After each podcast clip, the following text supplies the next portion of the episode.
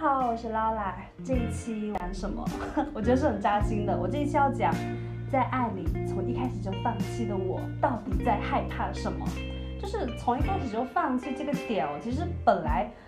我以为，我我其实本来是没有意识到这一点的。之所以我会意识到，是跟我们今天这个嘉宾很有关系。来，我们的今天我们嘉宾先跟大家打个招呼。大家好，我是 Rebati 宝仪。呃，在 MBK 平台大家认识我呢，是叫我宝宝老师。是，然后宝宝老师是我们 M B K 非常厉害的张欣老师。然后我们那天本来其实我们那天本来是去做一个活动，然后宝宝老师就讲着讲着话，突然间回头转向我说：“来，我问你一个问题，就是如果现在我们有一个活动，要你去选择一个搭档的话，你会怎么选？”然后我就看着他说：“我说，嗯，我觉得都 OK 啊，都没关系啊，谁都无所谓，反正都一样。”宝宝老师就看了我一眼说：“我就知道，我们就是那种从一开始就放弃的人。”所以就有，然后我当时还觉得说啊，没事啊，就是啊，我日常就是很丧的人啊，就是很丧。但是后面我在那天晚上睡觉之前，突然想到说，哦，其实从一开始就放弃这件事情，其实有影响了我人生中大大小小非常多的事情。所以我就跟宝宝老师说，宝宝老师邀请你一定要来做一期播客，来讲一讲从一开始就放弃这件事有多么的玄妙。所以就有了我们今天这一期的主题。好，我先说一下，就是宝宝老师就是作为我的这个结语话，就是有很多东西可能是我没有办法说出，但是宝宝老师会用他专业的理论啊，包括他的一个这个阅历来跟我们解释一下为什么这件事情是这个样子的。我先说一下，其实关于放弃这件事情哦，嗯，它其实非常难被觉察到的，因为像 Laura 呢，本人是一个非常难拆解的，因为 双子座的精分嘛。然后，所以他那个放弃是非常不容易被发现，只是因为我自己本身有这样的经历啊，因为我跟 Laura 在星盘上有一些东西很相似，有这样的经历，再加上其实我有很多的呃个案咨询的客户哦，他们其实也是有这种很迂回的放弃方式，但他那个放弃不是一开始就说我不做了。因为比如说，我们今天啊点出 Laura 这个放弃模式的呃原因，是因为我们发现他在课堂里，如果我们任何的练习需要找一个伙伴的时候，他不会去找一个他想要的伙伴，他也不会去避开他不想要的伙伴，他就会去捡剩的那一个。那其实这种状况很多人都会做，但是你要很细才能去觉察到，它其实是来自于一个放弃的模式。那这个放弃之后可能会产生不同的结果，因为有一些人他可能一开始不选择，然后被选择了之后，他事后抱怨，他事后抱怨之后呢，他可以就是衍生出很多情绪啊，比如说他会愤怒啊，他会指责啊，那有时候会让身边人觉得很累，就是觉得说你为什么不早说呢？问你的时候你又不讲，挑剩下的你又觉得不好，或者是说。你如果一开始说了，根本就不会发生这种事情。但是因为当那个人先放弃之后，然后情呃情况去进入他不想要的时候，他当初没有做选择，结果他。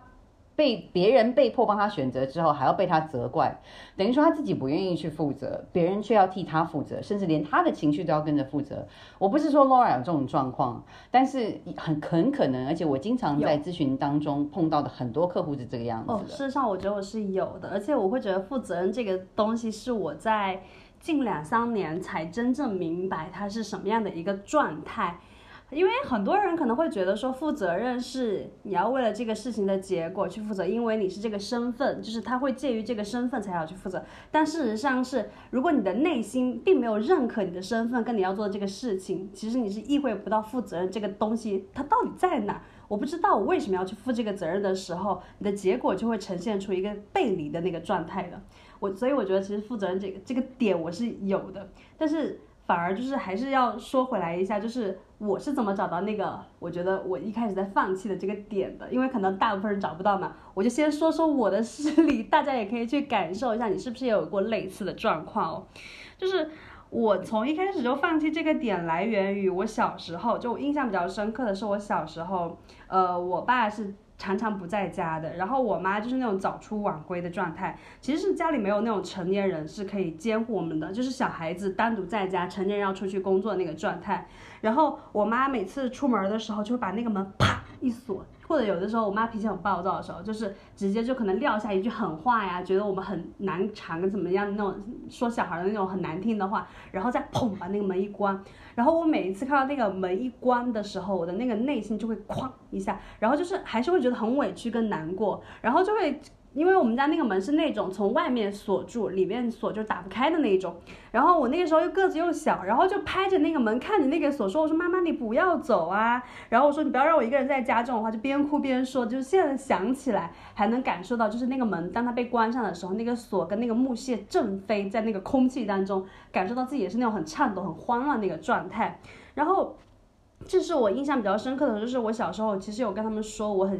不想要一个人在家的时候，没有人回应我，然后在后面发展到一些比较深刻的事情，就是我有跟我的父母说过，我说我周末不想要回我爷爷奶奶家，因为其实我跟我爷爷奶奶关系非常差，我爷爷奶奶也是非常重男轻女的那种长辈嘛，然后我会觉得说我在那个家里面，因为我们那个时候就是家里有非常多的小孩寄养在爷爷奶奶，有五六个小孩，然后呢，这我是那个。那堆小孩当中年纪最小的，然后他们就会嘲笑我说我很爱哭呀什么的，也不愿意跟我玩什么的。然后他们去摸河呀、钓鱼什么的，没有人愿意带我。然后我的爷爷奶奶吧又。就是脾气也很暴躁那种，然后一一没有做对什么，他们就会责怪到我们这些女性的，就小女孩的身上。所以我其实不太愿意在我爷爷奶奶家待，我就会去我外婆家这样子。然后去我外，因为我跟外婆关系比较好，但是我外婆跟我爷爷奶奶家其实离得很近，大概也就是十分钟的路程。然后到这个时候呢，我爷爷奶奶就会派那些小孩来把我叫回去。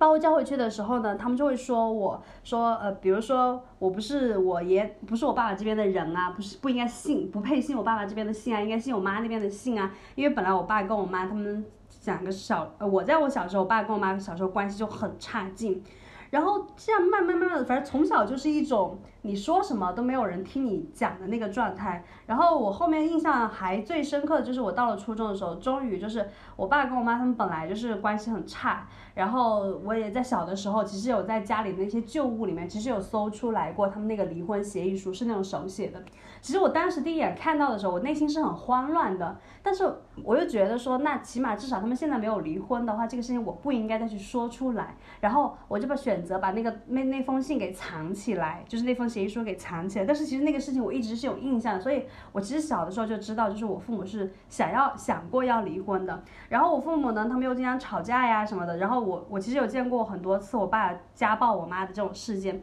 那终于就是在我初中的时候，很深刻的有一次是。呃，夏天的时候，然后前在那一周的时候，其实发生了非常多的事情，就我们家那个气氛很诡异，就随时感觉都要爆炸了一样。然后有有一天是我爸把我叫到他房间，然后跟我说我没有下楼，叫我爷爷上来吃饭什么的，然后我就说。我印象当中好像我是叫了的，反正不管怎样，最后结果就是我爸给了我一巴掌。那是我爸就是我长这么大，我爸第一次打我。我爸经常会打我哥哥，但不打我。但他那次就打我，然后还罚我一直跪在那里，不让我起来。然后那是那是我印象当中那一周当中第一件事情。第二件事情就是。在后面的时候，就是又发生了，我爸就是打我妈，然后我妈当时就是躺在那个呃厨房的那个地上，就被打到整个人就是晕晕乎乎的，然后嘴里面还是在骂我爸什么的，然后我就在那拦着，我就说不要再打我妈了一类的，然后我爸就要滚出去什么一类的，然后我觉得那一天的时候，其实有对我人生造成一个非常深刻的影响，就是我在那一天的晚上一直没有睡着，然后我就坐在我们家那个阳台上，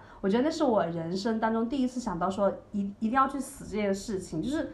我的那个存在，我会觉得我在我们家非常的没有存在感。第二个事情是，我觉得我说什么，其实没有人会愿意去听这件事情。你那时候几岁？十三四岁。青春期刚开始的时候。对，然后，然后后面的时候，我觉得我自己有感受到这件事情带给我很深刻的那个点是在于，我觉得没有人要听我讲话，好吧，那我就不要再去说了。而且从那以后，我有发现哦，就是。在那之后，我会发现，当我爸跟我妈有一些冲突的时候，我以前是其实是会去拦的。那以后我都不会再去说什么了。我的内心会觉得你们自己其实是有决定的，或怎样，反正我不要再去干涉他们事情。包括直到现在，我会发现我跟我们家人的关系是非常疏远的。那种那种客套跟礼貌，简直让别人都觉得我们不是一家人。就是比如我们在外面的时候。他我爸就是在在在外面的时候，他跟我说什么话，我会跟他说谢谢，不用了，不客气。这种只有只有这种朋友之间才会说的话，然后别人都会觉得我们不是家人。其实我有感受到那个很深层次的里面，就是我从小就明白，我觉得我说说什么没有用啊，没有人会看到啊，不如就放弃吧。然后在外面的话，如果我爸做了一些就是看起来很、很、很、很、很友好的那种的时候，我反而觉得好像不是那么自在，所以我会用那种很礼貌的方式回绝回去。因为我在我的印象当中，他们就是那种没有在听我讲话的人，他突然间这么这么友好，让我觉得很惊讶，我会我会有这种感受，然后。我就会发现，我从小的时候我就意识到了这样子之后，才会衍生到我之后在面对工作啊，面对这些爱情啊，面对性上面也有很多这种一开始会放弃的点，因为反正没有人在听嘛。那变成是说，你一开始第一个你不相信事情能够解决，是第二个你不相信有人够能够明白你的需求以及你当下所需，第三是别人说了。然后，如果他已经表态要帮助你或支持你，你也不相信那是真的，你甚至会觉得，因为他不了解你，他不可能帮得到你。是，所以变成说你会去回绝，然后所以那个回绝就会变成是你放弃的一个方式。是，是，而且其实，其实你听前面这些琐碎的故事，你感觉好像只是一个，只是一个小孩，就是没有被听到的这样子，好像不是什么很深刻的印象，但事实上不是的。我就是在那天里说到说，我一开始要放弃时候，我有想到我的上一段婚姻的时候，我在这段关系当中，其实就就是这个模式一直驱逐着我在往前走。比如说我跟我前夫，其实我跟我前夫是初恋嘛，然后我们一直就是走到了结婚，走到离婚这样子。但是我们第一次发生的那个性行为是在我十六七岁的时候。是有一天在他家里，我本来在那看看的电脑打游戏还是干嘛，然后突然间过来把我扑过来，然后就是对我会觉得那是一次强奸，就是我会觉得他没有顾我的意愿，然后我整个过程是非常的抗拒的，然后就我们一直虽然这个开头很不顺利，但是我们还是一直维系着这种情侣关系，走到了后面的婚姻当中。但我发现哦，就头几年，因为我很抗拒这个事情，因为第一次就让我觉得很不舒服，所以我其实头几年是非常抗拒这件事情。但他完全没有想要就是放弃掉这件事，还是尝试着跟我在一起，然后过性生活。但是我发现我们在性生活前面几年都很，我都是一个很委屈、很抗拒的状态，直到我生了第一个小孩之后，我发现好像有一些改变，就是。我我虽然有在愿意接受性这件事情，可是我在他面前是完全无法展示真实的自己的。然后包括说，我们有两个小孩，我们后面有两个小孩，然后其实我们在一起算下来也有十年了。可是我会发现哦，我这几年我就是我们分开之后，我这几年偶尔会想到他，都是因为我觉得那个愤怒跟那个。跟那个，我觉得他亏欠我的那个感觉在，而并不是那种我们其实有那个亲密感的，因为其实我们真的认识非常多年，我会觉得说，我会在我在我的婚姻的那个那些年头里面，我会觉得他跟我是这种亲人一般的存在，可是我会发现我在离开他之后，也就是好像他只是我过去的一个朋友一样。就如果我现在会想起来他，我只也只会觉得他是小孩的爸爸这样子。我当然我会承认说这当中肯定是因为他我们有这个不好的结果。可是我觉得更深的那个点是，我好像从来没有把他当做那个真正可以信任啊跟亲密的人，跟我真的想要去跟他产生那个很亲密的链接。在他身上是这个样子，包括我离开他之后，我就是离开他之后，我之前之后我只有他一个男生男性朋友嘛，就呃男朋友。其实我离开他之后的时候，我就发现我有尝试过很跟很多男生呃过性生活或者怎么样的时候，我就会发现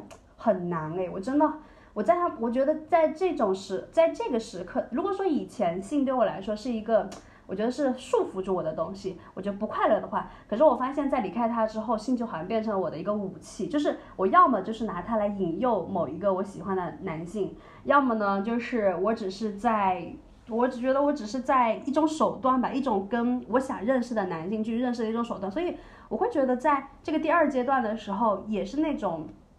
也是那种很难去。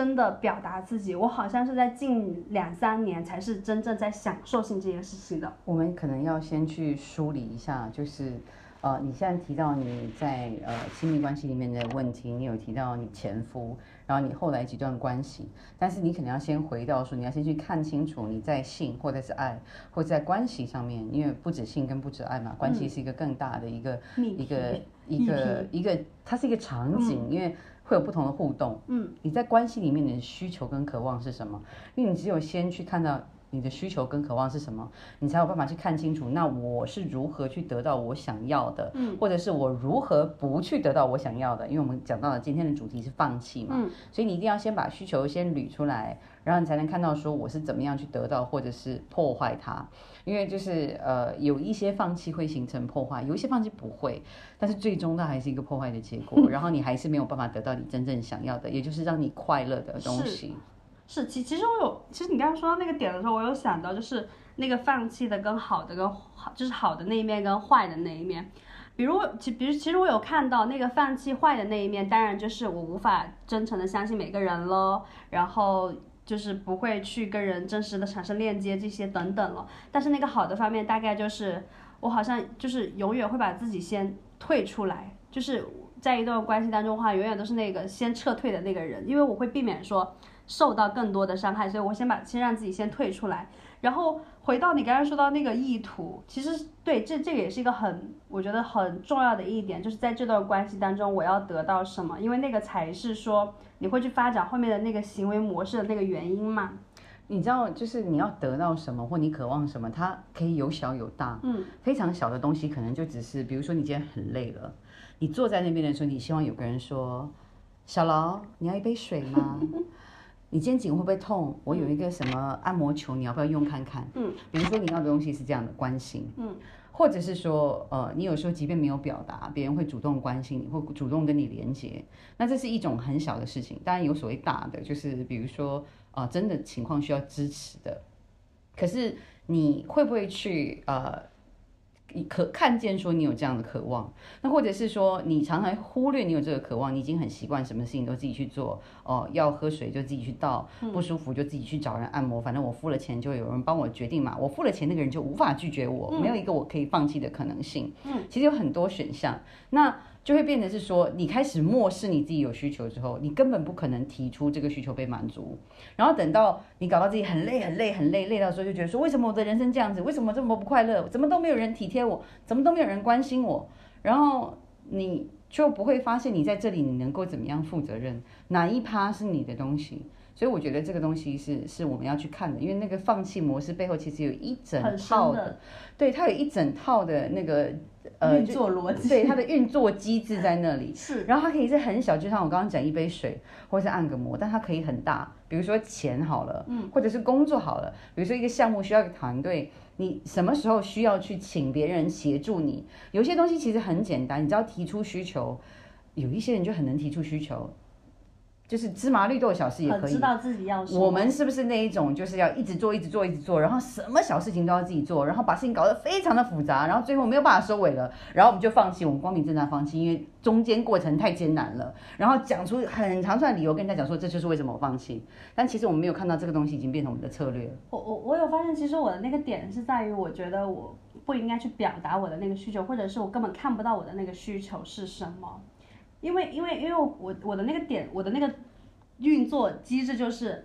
我说了也没人听，不如不说，那我就尝试着就是一直一直就是忽视自己的需求去看到的。你比如说我我们刚刚说到就是我们之前有一个老师来给我们那个小组做一个咨询，其实那个老师是一个非常出色的老师，然后他的就只有半个小时，他他在刚开始他说我只有半个小时的时间，到我们那个小组有六个同学，然后就有说如果大家有什么想要咨询他的可以讲出来，然后我当时其实从开头的时候就一直就是想说，然后我也中间插了好几次嘴，但是都没有插进去的时候，我想说好吧，那就这样吧，我我的内心就会觉得说 OK，那可能可能别人的。比如说，我会安慰我自己，我会给自己找理由，说啊，可能别人提的那个问题比我的更重要，我觉得我的好像也没有怎样，然后我就会想说，嗯，算了。然后包括就是在结尾之后哦，我我们的那些同学还问我，他说，哎，刚刚老师视频的时候，好像你有话想讲，哎，你怎么都没有说？我说，我觉得大家都有话想讲，我觉得好像我的没有那么重要，已经主动放弃。而且你知道你，你这个状况，我其实也发生过很多次，尤其是我以前小时候在身心灵成长课程，特别是处理原生家庭或内在孩童的课程，越容易发生这种事。就是我要举手问问题的时候，老师就决定我们今天这个问答环节结束。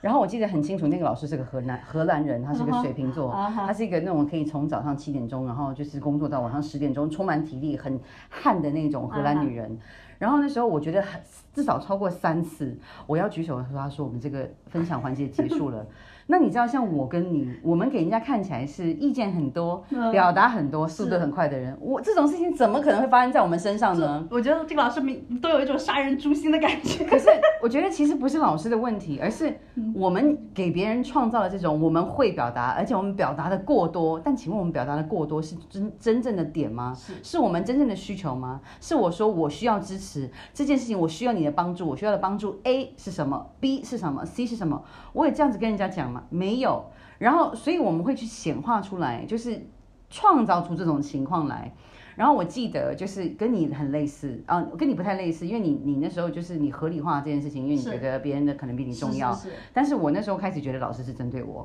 然后我就因为是那个内在小孩的课程，你一定会对老师产生愤怒的，因为就好像你一直没有对你的父母产生愤怒，你一定会投射到那个老师身上。嗯。所以我就干了这件事情。有一次我就跳起来，然后我我就跟那老师吵起来了。然后因为我就完全把翻译晾在那边，我就直接放弃他，就直接跟老师用英文对骂。嗯。然后老师居然跟我说：“你想要别人认真的看待你吗？”他的意思就是说，我是我不想说脏话，就是他意思就是说我把我自己当个玩笑，意思说你都把你自己当个玩笑，别人怎么会认真看待你？我觉得这件事情真的很诛心。可是我后来才要去检讨，说我不见不见得能说这个老师是对的，可是我要去检讨说这个情况是如何造成的，因为即便有别人那一趴，那也是百分之五十。我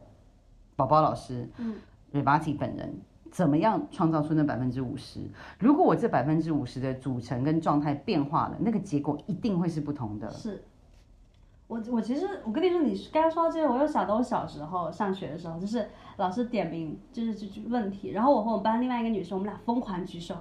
老师就是不点我俩，我俩都能气哭。我跟你说，然后我俩就会暗暗发誓，以后再也不在这个老师的课堂上举手了。这个老师怎么这样？其实其实是有的，然后包括是我会发现，就是举手点名这种小事也就罢了，还有这种工作上，我会发现很多时候其实，比如说会出现的状况就是老那个老板安排我一个项目，我自己知道这个项目很重要，可是我一定一定会犯一些很低级的错误，而且我我自己会知道说这个东西如果我做好的话，可能比如说让我升职或怎样，可是我的内心。很，就是我老是会，我不知道为什么，我就是会去提，我就会在他们提出一个主题的时候，我会去说一些背离的意见，就说大他大家都说啊这个东西很好啊，我们一定要做啊什么，我一定会说，我觉得这东西不行，然后不行的东西在哪里，叭叭叭叭叭，然后我一开始的时候，我以为就是我睿智，我冷静，我看到大家没有看到东西，可是我其实发后面发现，其实这也跟我的那个放弃是有关系的，我就会觉得那些很重要的东西，我应该做不好。不要给我，其实我不想做，我的内心其实会有这种小声音在，但是是我察觉不到的。我也是通过这一次才看到，我的在工作中常常会有这种，就是很想要放弃的那个表现。而且我会发现哦，就是如果比如像我们现在这个团队，如果 Nancy 在的话，我一定所有的事情都扔给 Nancy 去负责。但如果 Nancy 不在的话，我才会去顶上去说好，这些事情没有人在做主了，那我就一定要去做主的那个，去啪啪啪每个事情搞好。但只要有一个人冲在我前面，我就会回来。我就不会再想要去说我要全力以赴去怎么样怎么样这个事情。我有我有看到我这个模式在这里。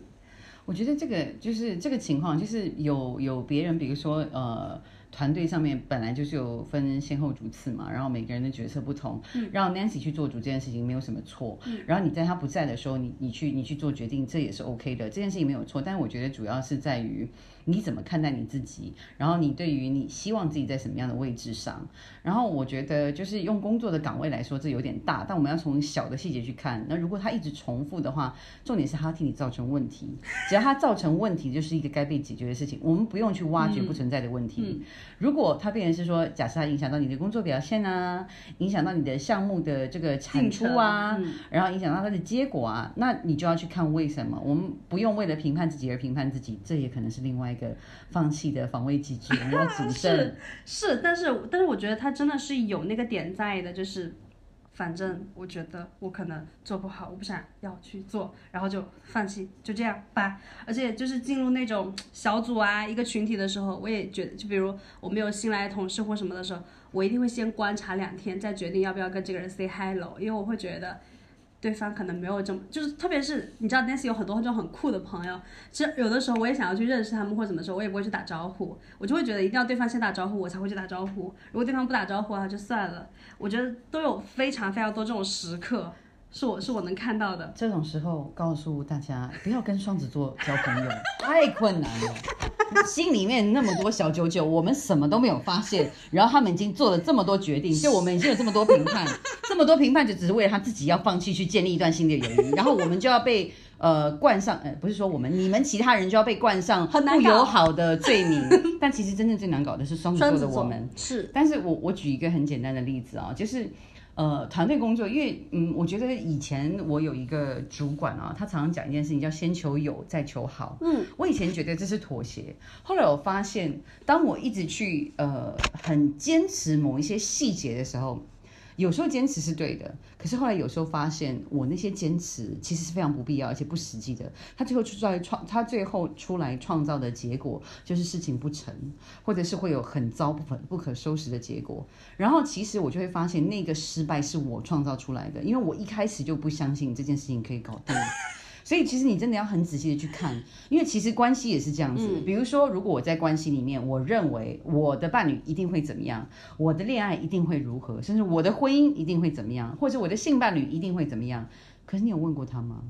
因为你知道他今天可能这么决定，但他明天可能不会。而且当你去问他的时候，你是怎么问的？你如果已经有一个假设的立场，你心里面已经很清楚，或者是你认定他一定会怎么样，你的那个问话里面有可能就带着挑衅，或者你的问话里面就带着玩笑，就有问话里就是跳进去啊。有时候甚至是你你不是很认真啊。你知道，其实有时候我碰到那种非常高智商的伴侣。我很喜欢智商很高的男人，我也喜欢。对，然后我在我自己很不自觉的时候，呃，去形成一种会放弃的行为的时候，但我完全不知道。然后我就问了他们一个呃有陷阱的问题，但我自己不清楚。然后他就说：“你这样问我是什么意思？你到底要 A 还是要 B？因为我知道如果我做了 B，你一定会怎么样怎么样怎么样。”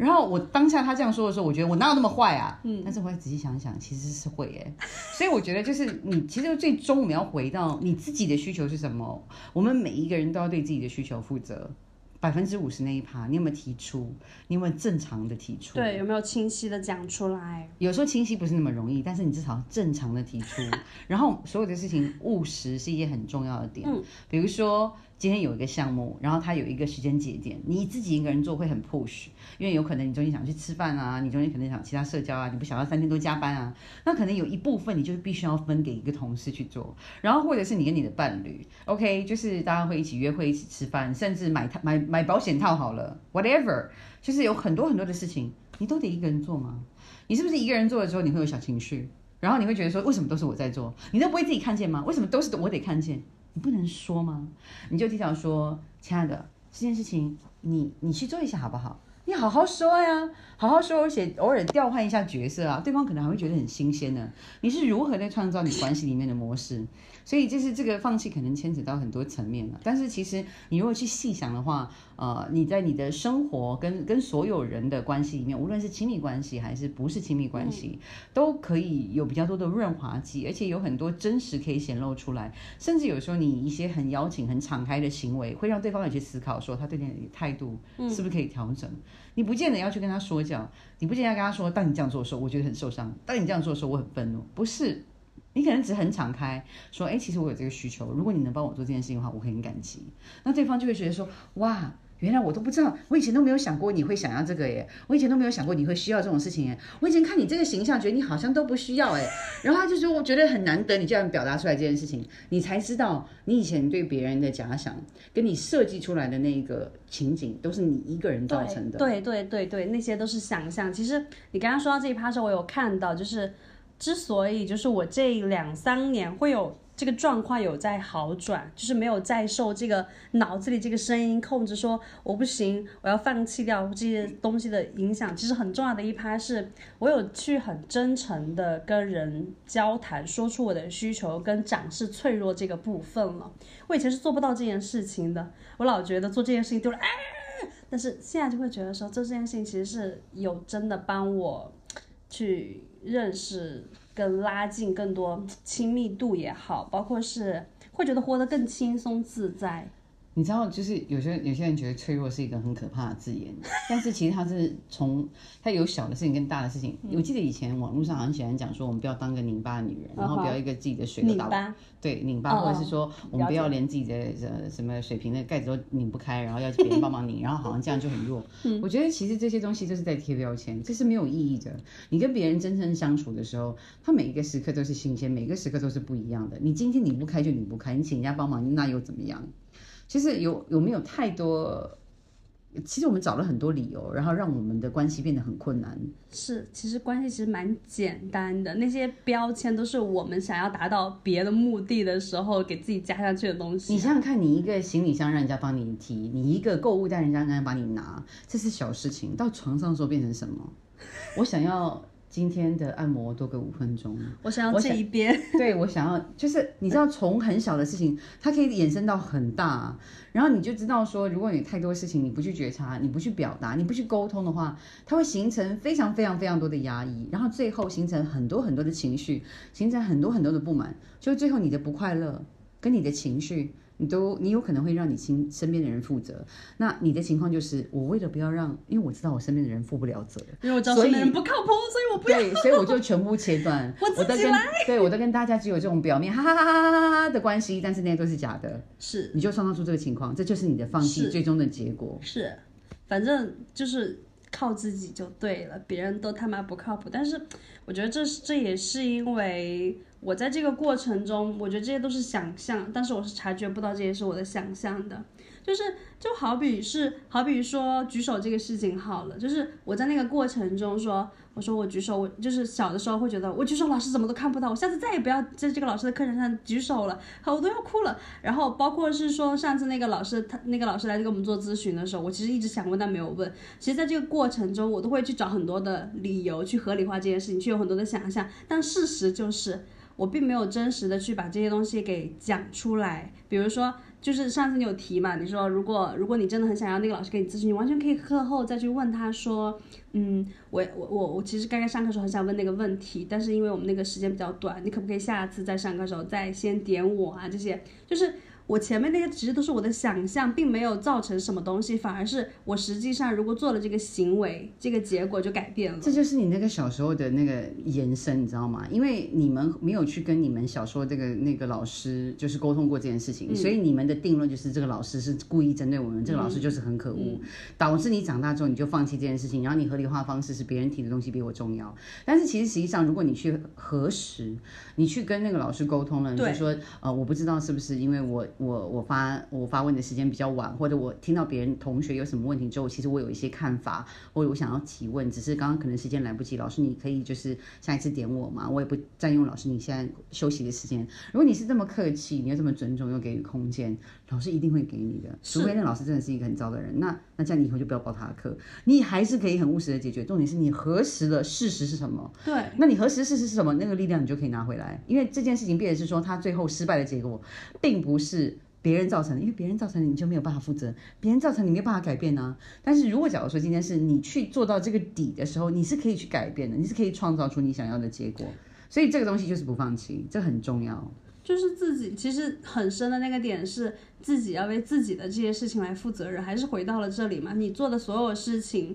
你老指望着说别人怎样怎样，其实就是。我这种觉得别人不 OK 的是是不是不行，但是你老觉得别人一定要为你负责，这种也是不 OK 的。其实说到底还是说自己有没有去分清楚你想象中的事件跟真实发生的事情。如果你分清楚了之后，你有没有做出一些实际的行动去看到你的结果是会有改变的，而不是一直困在那个想象当中。包括说你去到了这个。到到到了这个力量到这不是，包括说你想要去看到说我这个结果有没有真实的变化的时候，其实很多人不抱有那个信心，因为会一直闪回到那个过去里面去。我我是能够非常深刻的感受这件事情，因为我也花了今年二十九岁，我也花了二十九年才意识到这件事情。我觉得这，我觉得这个部分就是不要放弃这件事情，你要变成呃会去努力，然后努力之后就去看一下结果，然后有时候可以承担失败，但是但是慢慢你需要积累一些好的经验。我举一个很简单的例子，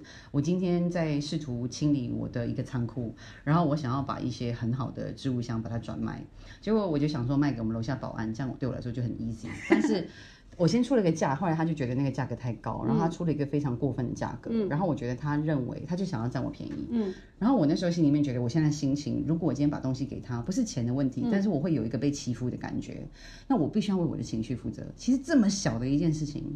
然后我就立刻果断，因为他都汇了钱给我，说你这个钱不对，你要再打十块钱给我。结果他就说你刚刚说是这样，我说我不是这样说的。那我觉得他就想要忽悠我，结果他说那不然你钱退给我，我不要不要了，因为我跟他坚持说你要付这个价格，我是不可以的。我说我可以。退给你，我把东西拿走，因为我不想要让我自己委屈。我即便我已经做好决定负责，如果他先不拿，我就承担这个东西我要继续处理的结果。嗯，我愿意承担，那就是我的力量跟我的勇气。就我就果断把钱退给他，我把钱拿回来之后，对不起，经过的路人。把它买走了，用我原本要的价格。我跟你说，其实你你这种力量感，跟你这是心相信，当你相信事情是可以解决的时候，当你有力量去负责的时候，一定会显化出这样的情况。只是它会从很小的事情开始，你必须要。慢慢的去积累那个信心，我觉得这不是容易的，因为你知道我们我们的那个很深的信念，就是小时候啊，一件一件小事累积来的。对，就是包括呃，你小时候很小，你当然不可能去跟你的爷爷奶奶争，你也不可能跟你的妈妈争，因为你妈妈就是因为她有她的情绪，她没有没有办法消化。对。然后那时候呃，因为你爸妈打架各方面的这种事情，你太小了，你没有办法处理。但现在你是一个成年人，对，你可以去建立一个属于成年人的一个。一个方式跟力量，这个是需要时间的，但是你可以从很小的事情开始试，它一定会有新的发生。那我们我们在呃心理学里面，我们把它呃就是甚至脑神经科学里面，我们把它称之为去重新创造那个神经回路。那当你的神经回路重新创造之后，你会进你的。行为举止会进入另外一种流动当中，你会比较容易去显化，呃，对你来说比较公平。我不能说每一次都很顺利，我也不能说每一次都很爽，但是它会让你觉得我没有那么不自在，我没有那么不舒服，或者是今天虽然不舒服，但是我可以承受，所以变成是你能对那个情况负责。但是这个是要一件一件小事情去积累。对，我觉得这个东西真的是这样子的。我有看到在这种，而且在这种。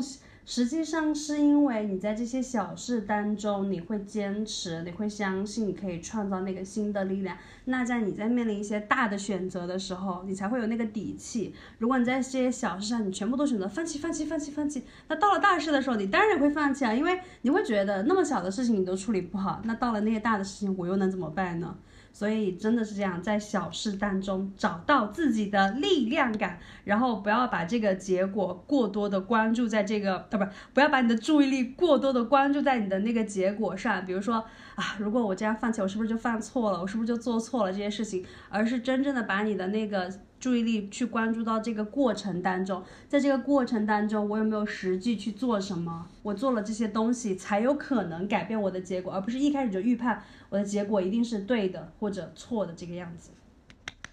是这样。确实是。如果假如说把它带到亲密关系当中，我可以举一些很简单的例子。呃，我觉得就是无论是夫妻或是情侣，